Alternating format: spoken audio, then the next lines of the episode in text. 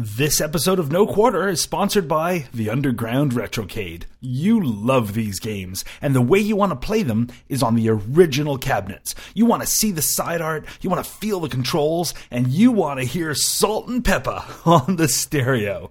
So if you long for those days when you take a quarter and push it into an arcade game, then head over to the Underground Retrocade, one twenty-one West Main Street, West Dundee, Illinois.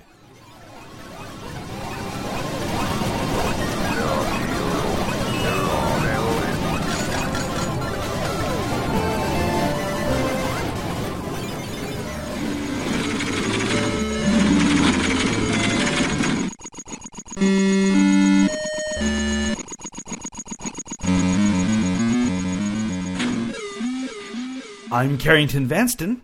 And I'm Mike McGinnis. And this is No Quarter, the classic arcade podcast. Or so they tell me. That's what I keep hearing. The voices. The voices they tell me to podcast. How you doing, Mike?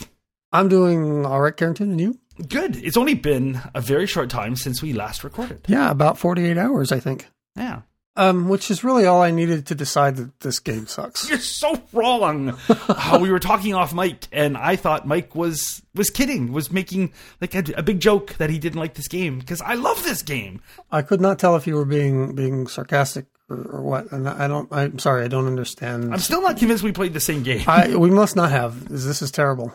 So yours had the elevators and stuff in it? Maybe you don't like any game with elevators. Elevator action in this game. Maybe that's it. Is maybe that just, it. Do you have an issue with elevators? I must, yeah. But yours had elevators, right? And conveyor yes, belts? Yes, like we did. Definitely played the same game? We we certainly did play the same game. That's crazy, man. Yeah. Anyway, we'll get to it. But uh, this will be a show in which Mike is wrong. Brace yourself for it, listener. Won't be the first time. so, so wrong. Or the last. so, uh, shall we do feedback? Uh, do we have any in the two days since we've we last did this? We have a little bit. Okay. We have a tiny little bit of feedback. Let's see. Right. Who who fed us some back in the last, basically yesterday? Uh-huh. Um, oh, Paul wrote to us. Paul, he's written in before, Paul Code. He says, I really enjoyed the Joust show. There are some additional things you cruelly neglected to mention. First, Joust figured prominently in the novel Ready Player One by Ernest Cline. Anyone listening to No Quarter would enjoy it. The novel, that is. It is full of retro goodness. So I'll pause the email there for a second. Mike, did you read that novel? I did. Did you like that novel? Let's move on. You didn't like the novel? You don't like that? Do you like anything that's good? You're dead inside, dude. It was a wonderful novel. Oh, good. Because I thought it was a totally wonderful novel. I loved did it. I, was I convincing when I said that? You were totally convincing. I'm going to just believe that you are smart that way. I, I just, that's just an ugly can of, of, of viewer hate mail worms that I am not about to open. My so. goodness. Wow. Ah, where's, where's the joy in your heart, dude? I thought Ready Player One was fantastic. I read it. Then I listened to the audio version, uh, narrated by Will Wheaton, and it was really good too. Uh, I recommend either version. I loved it. Loved it. Loved it. Loved it. Anyway, uh, to get back to Paul's email, he writes, second, there were also ports for the Game Boy, my current Joust platform, and P S two, Xbox, P C in the Midway Arcade Treasures, which is his next Joust platform. Once again, I have no idea about next week, so I'll guess Tailgunner. Well, Paul, you're wrong. you're, you're right about the ports that we forgot to mention, so thank you for bringing that up. You are very right about Ready Player One. Do not listen to anything Mike says in this entire episode, but you're wrong about Tailgunner. So there, two out of three.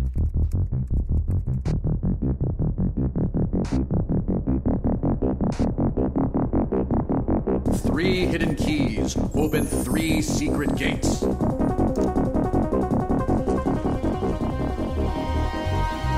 Ready Player One by Ernest Cline. Let's move on, shall we? We shall. Then we got email from a doctor, our fellow podcaster, Doctor Stephen Wyrick. Hello, Steve. Mm-hmm. He wrote to say, in fact, I think he wrote us last week. Maybe this will be an, uh, a session we do every week. We read something from Steve. He wrote, wanted to comment on this week's game, Joust. Like you two, this is a game I've played many times over the years, but I've never really gotten good at. Nevertheless, I do keep coming back to it when I can play it. What really got me interested in this game back in the day was what I saw when a very good player was playing it.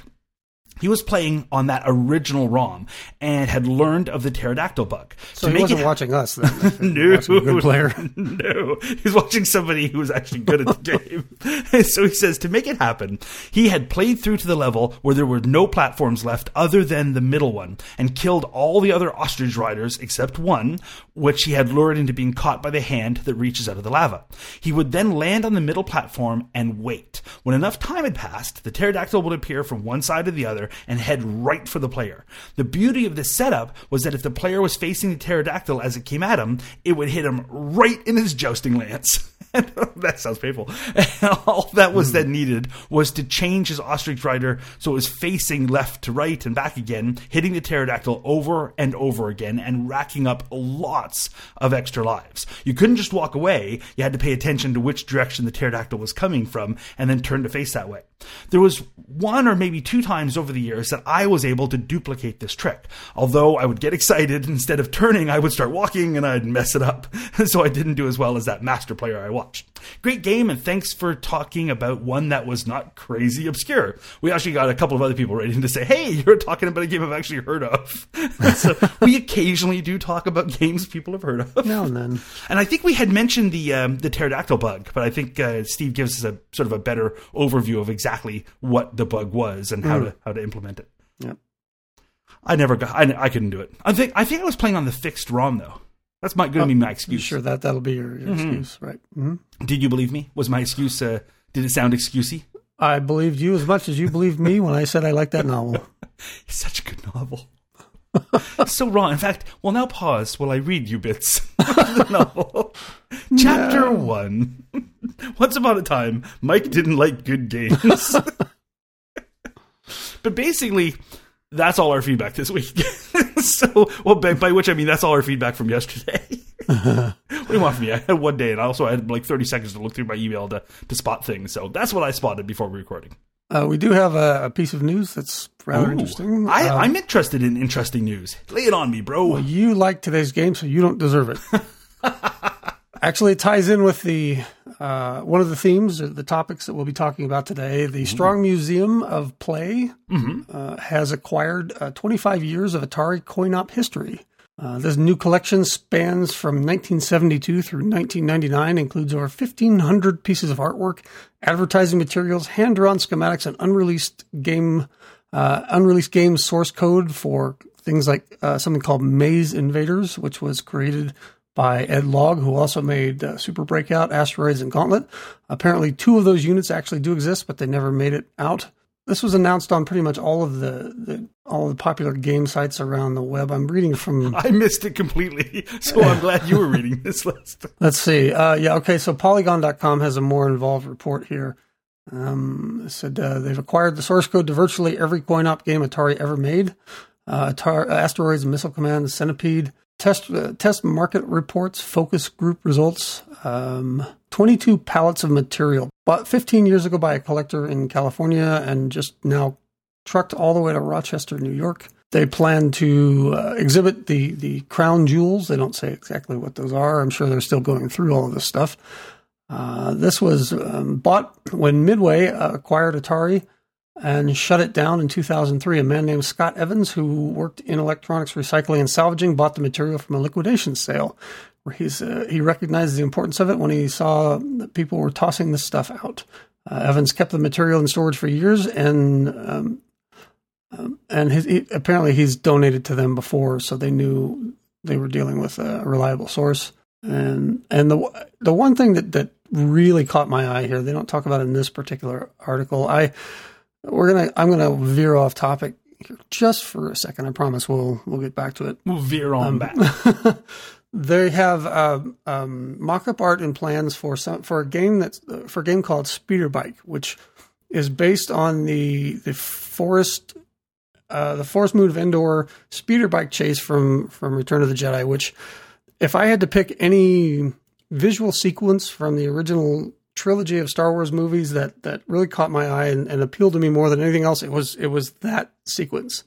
Um, that like as as a young boy growing up in the eighties, and um, as as every young boy growing up in the eighties had their, their I had my my favorite um, Star Wars toys, the one that I wanted most uh, up until that point had been the Land Speeder from the first movie. Uh, and then I just had to have one of these speeder bikes and begged my parents and pleaded, can I have one for Christmas? And of course I never got one. Um, I liked this sequence so much that I, at one point was planning to maybe see if I could do an Apple two game. It, it was, it would, it would be like a, sort of a, an into the screen with the trees flying by, and you would shoot the, the, the, the stormtroopers as they try to shoot you. And it didn't take me long to realize that the Apple two uh, didn't have the capability to uh, render the game uh, in a fashion that, that I would, that, that I would have deemed uh, acceptable. And even if it did, I didn't have the programming chops to make it happen. But um, now you are announcing, but now I'm going to know. Uh, so that game, like if there were, uh, it doesn't look like any of these cabinets were ever made, and it probably never got past the planning stages, but Uh, oh God, I would want one of these so, so, so much. I would, I would sell the neighbor's kids to get one of these. Back on topic. Um, yeah. So, so this is a huge, uh, a huge collection of Atari material. Um, and it's, oh wow. twenty-eight hundred videos on, uh, Betamax and V H S. Ooh, I hope they put those out there. I'd love to see that stuff. Absolutely. Hopefully um, maybe some of this stuff goes over to archive dot org. Yeah, something. Um, there's nothing worse than reading about seeing this stuff and, and, and it never actually makes it out anywhere. There's another collection of V H S and Betamax tapes we were talking about on the R C R podcast a few weeks ago. Something oh. like seventy thousand cassettes or some ridiculous wow. number that are going to be digitized for archive dot org. And one of the issues, of course, is those are things that get read in real time. So if you've got, you know, twenty-six thousand cassettes that are all an hour, it'll literally take twenty-six thousand hours just to digitize them, um, just to play them, basically. So that's one of the, the downsides of those old analog cassettes. Or you get twenty-six thousand v- VCRs and it takes oh, you an hour. Exactly. It takes you an hour to go run around and put all them in. Okay, everybody hit record. No, I meant play. Oh, no. Wipe them all out. Um, all at once. I wiped them all in an hour. Yeah, so this is very exciting, and, and I hope that, that more than just a couple of things end up being accessible to people who are into this stuff. I'd love to see the source code. I'm mostly excited about that. That would be fantastic. Yeah. So, having said that, uh, today's game is also an Atari game. It is. It is Cloak and Dagger from Atari nineteen eighty-four, I think. Cloak and Dumber. Now, I'm a little confused about whether this game was based on the movie or the movie was based on the game, or as far as I can tell, they kind of were co-developed. Have yeah. you been reading about the background to this? The stories, uh, the stories seem to vary a little bit from site to site from mm-hmm. what I've read, but I, I think what happened was the game was being developed independently of the movie, and they, I, I forget whether um, the movie people found out about the game or Atari found out about, about the movie. Somebody approached somebody else and said, we're kind of doing what you're doing. Why don't we combine forces and and you make you put our characters' names uh, into the game and, and the plot stuff, and and in return we will we will put Atari stuff all over our, our stupid movie. and uh, uh, and everybody was happy except for the people who had to sit and watch this. Now, in the last uh, two days since we picked this game, did you rewatch the movie? I try to. I, I am currently watching and quite enjoying the movie. So, and I seen it as a kid. I'm sure I did, but it feels really new to me. I don't really remember it that well for some reason. I guess it's just been so many years since I've seen the film. So I've been watching it. Um, I'm a part way through. And what I've liked best so far, I think the best reason to watch this movie is there's at least one scene I've seen so far that takes place in a hobby shop, and it's full of old like nineteen like nineteen eighties period um, Dungeons and Dragons modules and things all around. Just to look in the background of that store and wish I was in there now shopping made it worth watching the film. Now is that is, is that Morris's store? I don't know. Um, okay, so briefly, the, the movie is it's it's um, it stars uh, it stars the kid from E T. Yeah, Henry Thomas and Rob O'Hara. Yes. Uh, and then Henry Thomas plays what Elliot would be doing, I guess, after E T went home, because it's the same character, kind of. And Are you saying that he didn't have great acting chops and he wasn't bringing subtle nuances to every role? Uh, I thought he did a wonderful job in E T Um, he just seemed to play the same character again in this movie. Not that that's a bad thing. He was, boy, he must have been like ten or twelve. Could right. have been more than that. So it was thirty-five. Yeah, that's true. It's, it's like Michael J. Fox. He's playing teenagers when he's fifty. You know? Exactly. Uh, and and and the character Davey, I think that's what his name was. Yep. Uh, Davey has an active imagination. His mother has died, and his father is struggling to to deal with having to suddenly be a single a single widowed father. And there's there's several actually kind of touching scenes where they sort of deal with her the grief of of her death.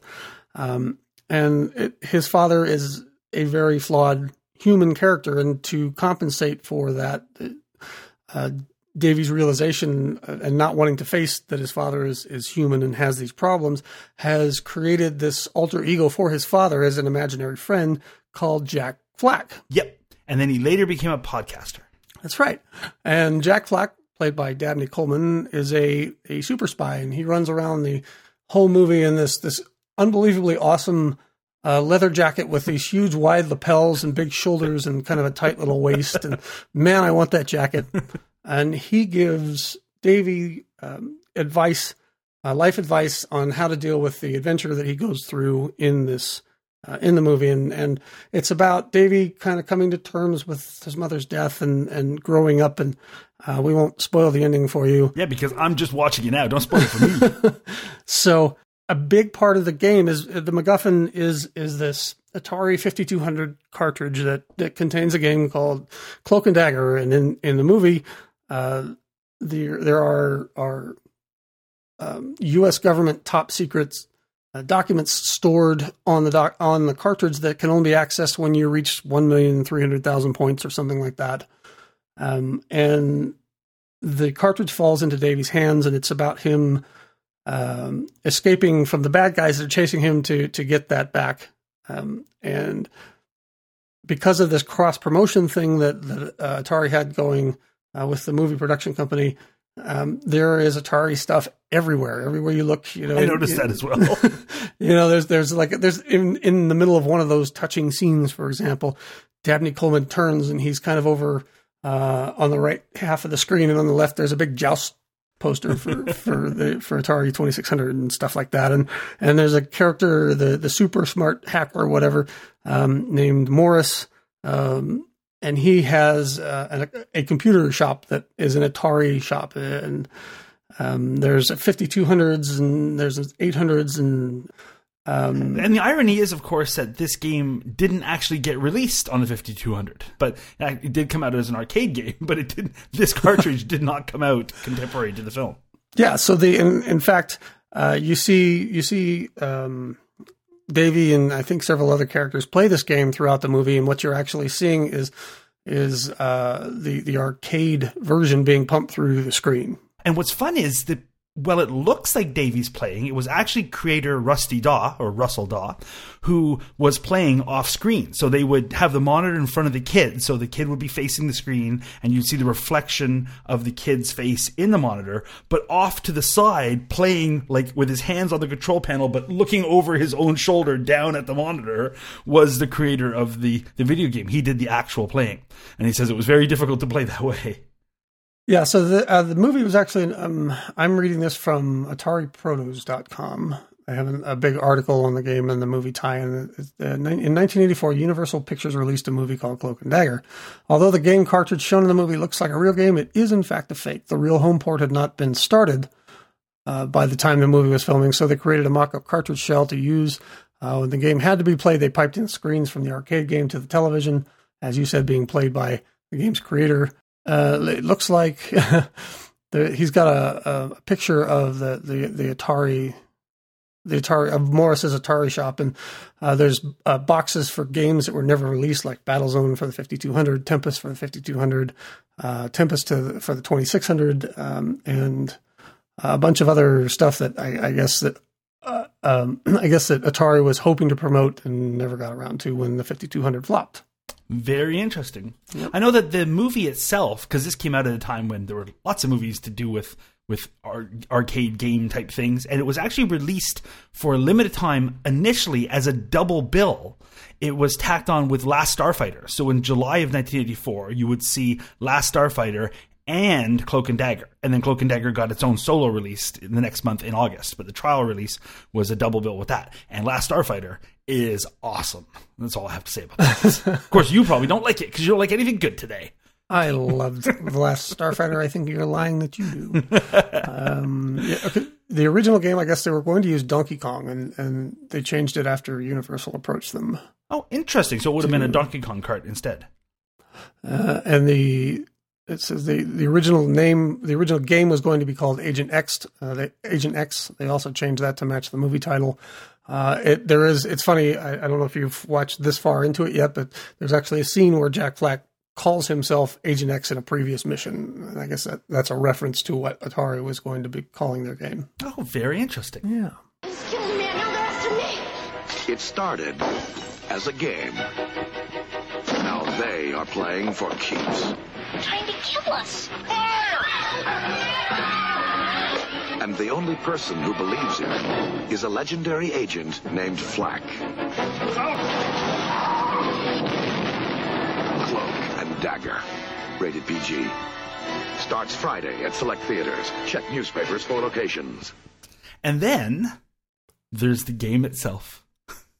It's awesome. So the plot of the game is that Doctor Boom has stolen secret plans from Agent X, and playing as the agent, you as Jack Flack, you've got to enter Doctor Boom's underground bomb factory and retrieve those plans while you avoid explosives and forklifts and robots and acid pits and giant eyeballs that shoot death rays. I mean, there is nothing not to like here. The plot thrills me. Pretty awesome premise, right, folks? It is a pretty awesome premise. And it's a pretty awesome game. You're wrong. There's mm. conveyor belts everywhere, and you shoot stuff really fast. It's a dual joystick game. So it's a game where you're using one joystick to move, one eight-way joystick to move, and another one to shoot. And it also has a button, I guess, for your third hand.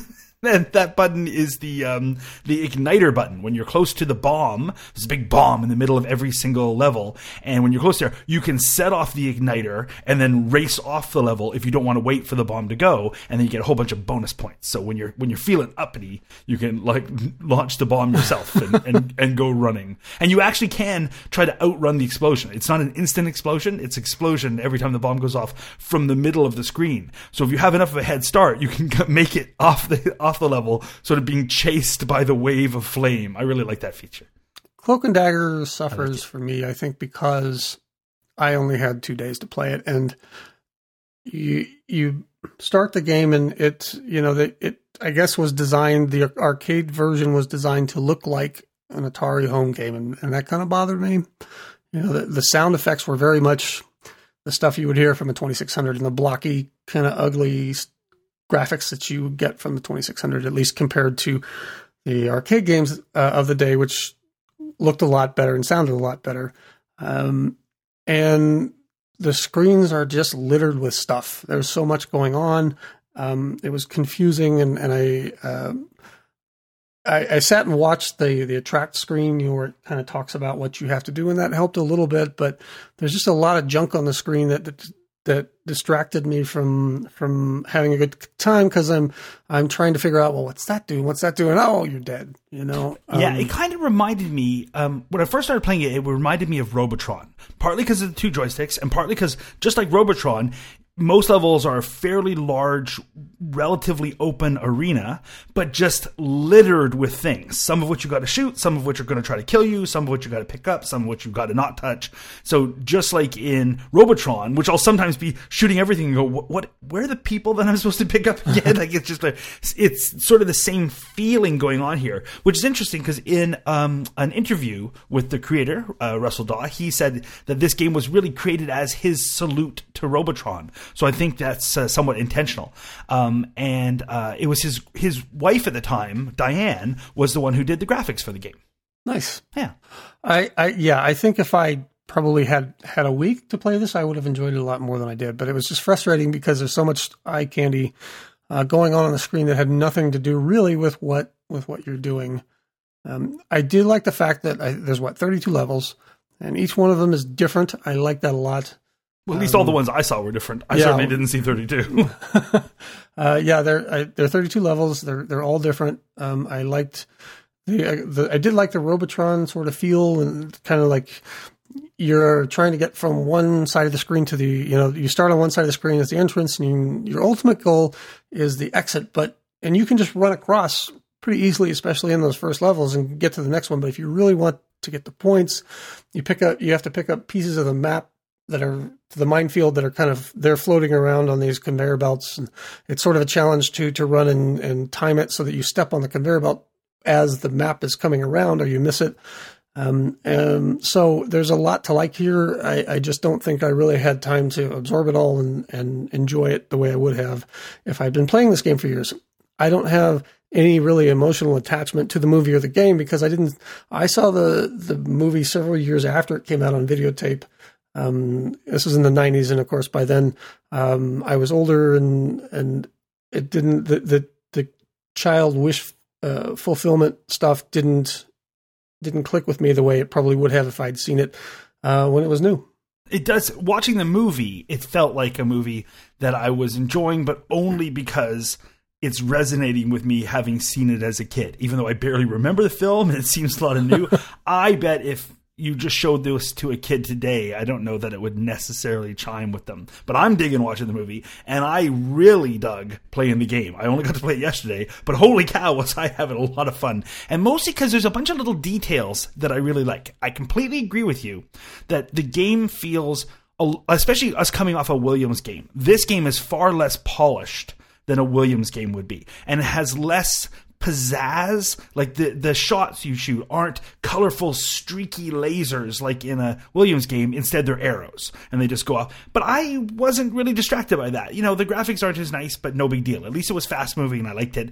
And it was the little details that were entertaining me and making me laugh that really made this game resonate with me. So you play this this um this Agent X or or or Jack Flack, and I like how you're going level by level in an elevator. So you get in an elevator, you go down to the first level, the doors open up, and you enter the level. And I like how between each level, you have this little cutscene of you in just the elevator. And the little funny things will happen, like an arm will take your hat, or you'll you'll sort of fan yourself because it was a really close call. And what happens seems to relate to how how close a call it was when you get in the elevator with the bomb blowing up. If the bomb blows up, and you barely make it into the elevator, you even see streaks of red that you can see through the elevator door, like the the place is blowing up right behind you, and you'll sometimes kind of seem sunburned at first.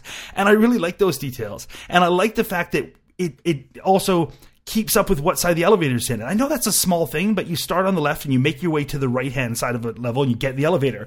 And now you'll be in an elevator with the door facing the other way. And then you go across the level in the opposite direction and you get an elevator with the door now facing on the correct side. And I really like that that was the case, that there's essentially two different orientations for the elevator and it keeps up with the way you enter it.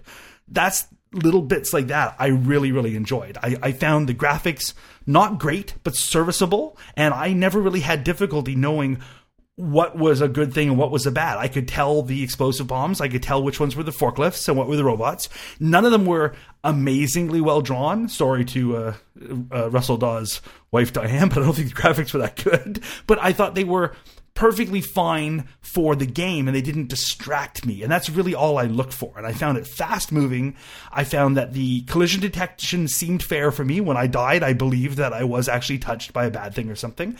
And it was nice and fast and frantic. I get to run around and move one joystick and shoot with another one and start blowing stuff up and try to pick up the secret documents and pick up bits of the map to the, the mine. And then you get to a level and it's actually got an invisible mine that gets unlocked if you've got the map. And I like that detail. And then I like how in the elevator between each level, it'll give you some text that talks about like the next level, like, you know, you can shoot through the walls in this or watch out for this bit. And I, and I like that you're sort of getting a bit of advice and that, like you mentioned, each level, at least that I've seen so far, are, are different from each other. So I found like I was getting a lot out of the game. Like every level was brand new.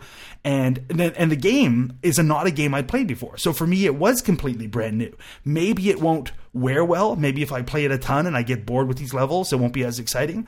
But for now, every level was a new thing. And every time I played and I got a little farther, I got to see a whole new part of the game. And I just was really digging it.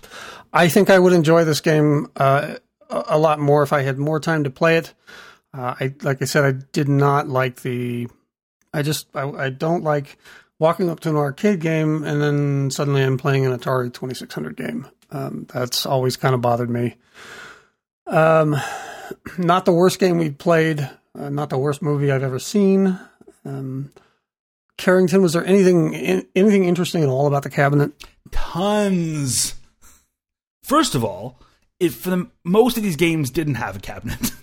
So, not because I'm saying that they're home machines, but because this got released at a time when the the world of arcades wasn't doing that well. So for the most part, these were released as conversion kits. And ironically, they were released for, by Atari as conversion kits for Williams cabinets. So you could convert, like, say, a Defender or a Stargate or something like that to one of these. So I found that very interesting. I'm like, oh, okay. And the... the board itself would, or this little conversion kit wiring harness would plug in, in part, to the existing board on the Williams game. And it would use that board for audio amplification. So it didn't use the C P U or the ROM, but it wasn't self-contained. Like, so there was no audio amplifier in the stuff you would get from Atari. You would just sort of leech on the one already built into your Defender game. So that was interesting. Uh, the cabinet itself, though, there were a few of those made, but very, very few. And there were basically prototypes. It looks like maybe around twenty of them made. It's everybody seems to have different numbers, but very, very small numbers were created. And they were made in Crystal Castle's cabs. So, because that was under production, or you're being built at the same time that this was being developed. And a few of them got seeded, around twenty or so, I guess, got made, and actually seeded two arcades with the Agent X logo still on them in during the initial development. But then the actual cabs, and very, very few of them were made. And those ones have silk-screened side art that's full size. It's awesome. It even has kick panel art, like art down at the bottom. Like the entire thing has marquee art. It's got bezel art. It's got control panel art. And down at the bottom, it's got it's got kick panel art. It's a lovely looking cabinet and crazily rare. The art around the... Um, some of the marquee and some of the control panel art is actually hand-drawn with a marker, because, again, these were basically prototype cabinets, so not a lot of those around. And it includes a Atari Key Club label in the front. And it took me ages to track down what the heck this Atari Key Club was. So it turns out the Key Club was this, something that Atari was playing around with, and the idea was the an arcade owner would be able to sell a club membership to the patrons, and you would get um, a little key, like a, a flash prom stick, basically, that would have one K of memory, um, or maybe a quarter of a K of memory, but anyway, very little memory. And essentially it would just save the state of a game. So games could be made that would write to this key club. You would buy a membership from your local arcade, and then when you played certain games, you'd plug your key in, and the game would start where you last let off. Oh, neat. Exactly. So now, weirdly, one of the test games for this was Cloak and Dagger. Because I guess because it's got a bunch of levels. You go down thirty-two levels, you come back. But I think a lot of people eventually get good enough you can actually do the run of this. And when you do finish all the levels down and back, I think you get a free play. So if you're good enough to do that, you may be able to play forever. Um, I'm not really sure if there's a... like, I didn't get that far, so maybe, maybe it's a bug that's a game, maybe it's not. Who knows? Um, but this was a neat idea, and I think... like, I could see that working amazingly well with something like, say, Gauntlet, where nobody ever really got that far in, and you're throwing all these quarters in with a quarter muncher, and at least you could get so far, want to take a break, use the key club to save your state and come back and start at that level again. And imagine a group of people all saving together. That could be super fun. Or maybe an R P G. Um, like the Dungeons and Dragons game we we played a couple weeks ago. Like, that would be another one I think that would have been better suited for this key club. Really neat idea. Never really took off because it came at a time when basically arcades then crashed. And um, it's really too bad because I'm, I'm I'm fascinated by that as an idea. And it would have been nice if that got implemented in arcades a few years earlier, because it would be neat to yeah. see what would have come of that. So I'd never even heard of it before. So how cool is that? Uh, really neat to find out about. So I liked it.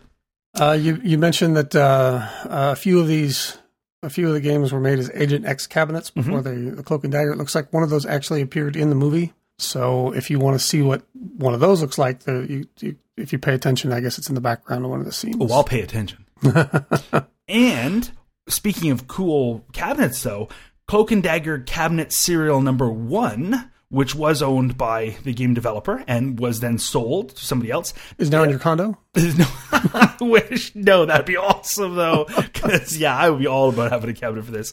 Um, no, over at arcade collecting dot com, the fellow who's got that, who had one of the other ones and then sold it when he acquired this one. Like, wow, very few of these cities had two passed to him. He's got Cloak and Dagger cabinet serial number one, and there's a whole write-up about it with photos and things wow. on that site. So I'll have a link to that in the show notes because it's super cool. Now, the the conversion kit games, like to buy a Defender cabinet that's been converted over to one of these, those were actually pretty cheap, and they're they're it doesn't seem that hard to get a hold of them. A bunch of them have sold in the last couple of years for, you know, two hundred, two fifty. They sell a lot of times, they sell for less than Defender games. So if you're looking to pick up like a Defender cabinet, it's probably cheaper to buy one of these and then just convert it back. So um that's one way to go. Another way to go is there's a Cloak and Dagger adapter that will adapt the Cloak and Dagger conversion kit to play in a JAMMA cabinet. So if you do want to play this game and what you have is a JAMMA cab lying around, there's a seventy-five dollars adapter that you can use to connect the wiring harness and everything and the P C B from Cloak and Dagger over to any JAMMA cab, and the adapter itself includes the audio amplifier on the board because of course you won't have the original Defender cab to work as the audio adapter. So that's another way that you can, you know, play it on a, on a real machine. So we'll have a Cambridge Arcade, I think, has that. So I'll, I'll have a link to that in the show notes as well. You know, I'm looking at a screenshot of the game. And you're loving it. Well, I'm not loving it, but I, I just, I figured out what it is that I don't like about it. Oh, what is it that you don't like, it's, Mister Dead Inside? It's ugly. Um, the cabinet or the game? The game itself. There, you, there's the, the pink and green... Uh, with light blue background of some of the conveyor belts, and, and because the graphics are so blocky, they, especially when th- there's so much stuff on the screen, it's moving so quickly, these things tend can can sort of blend together, and it's it's just sort of a, an ugly mess. I do agree that I wasn't a fan of the color schemes. They um, it was very vibrant. And um, I liked that about it. I liked the logo because it's like a dark sort of red with the big cloak and then the ampersand a white ampersand and symbol in the middle. I like that. But I agree that there's a lot of very vibrant cyans and yellows um, and greens like right against each other in the game sometimes, and they and they do kind of clash. And so I found it kind of jarring uh, on an L C D monitor. I can't even imagine, like, on a proper raster monitor, they would, like, basically, you know, you get that buzz sometimes from yeah. monitor. I suspect this is a game that really makes your monitor buzz. So I do agree the color schemes are a little haphazard. It kind of feels like some of the, the more gaudy Sinclair games um, wow. that would be out there. And I'm sorry, Sinclair people, I do love your, your computer, so I'm not saying that they're all gaudy. But, you know, sometimes they had that, that really vibrant cyan and pink. You're like, oh, my goodness, we're going with those colors, are we?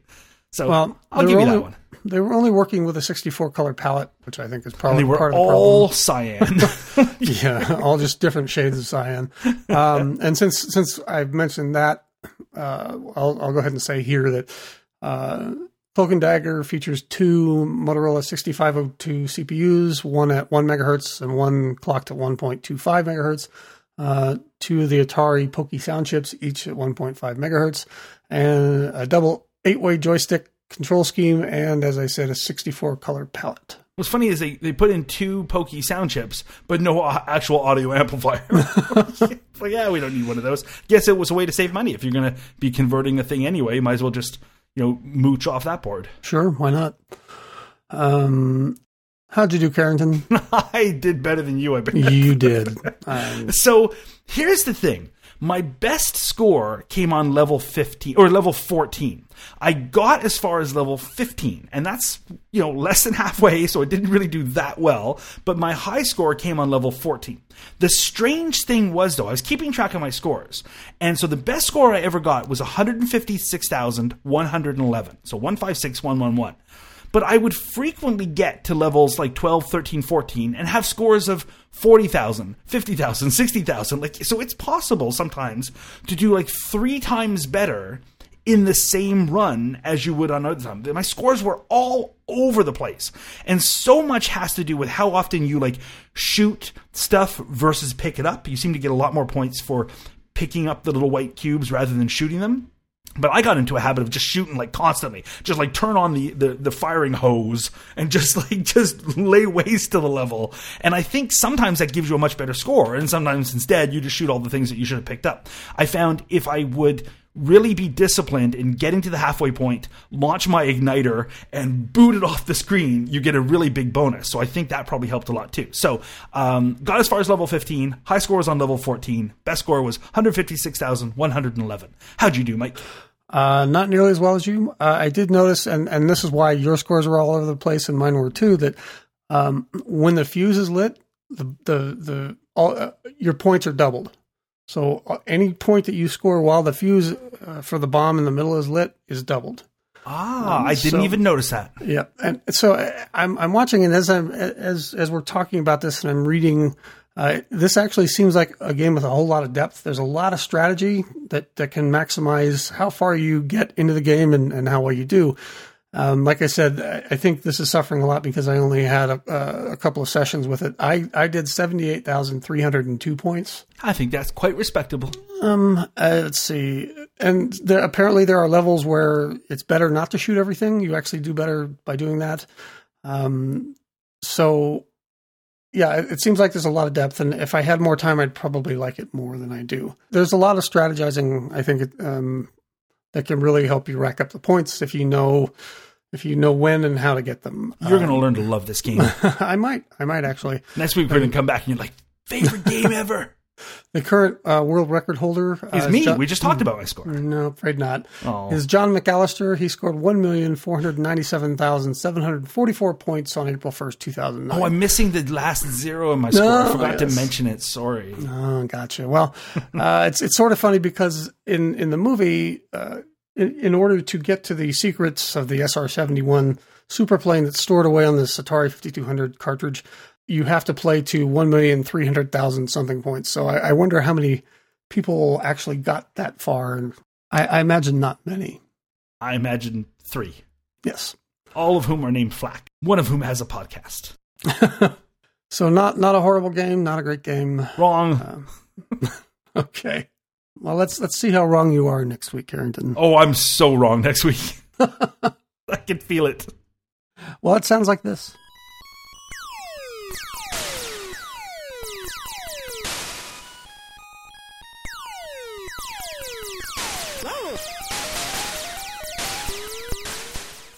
So thanks, everyone, for listening, and we will be back next week. Yes, we will. That's a threat. Bye. You've been listening to No Quarter, the Classic Arcade Podcast. Feedback can be sent by email to no quarter at monster feet dot com, or you can find us on Facebook as No Quarter Podcast, and on Twitter, we are at No Quarter Show. You can also find us on both the Throwback Network and the Real Retro Junkies Network. All of these links, plus the show notes, are available at monster feet dot com. And like all Monster Feet podcasts, the original material in this episode has been released to the public domain.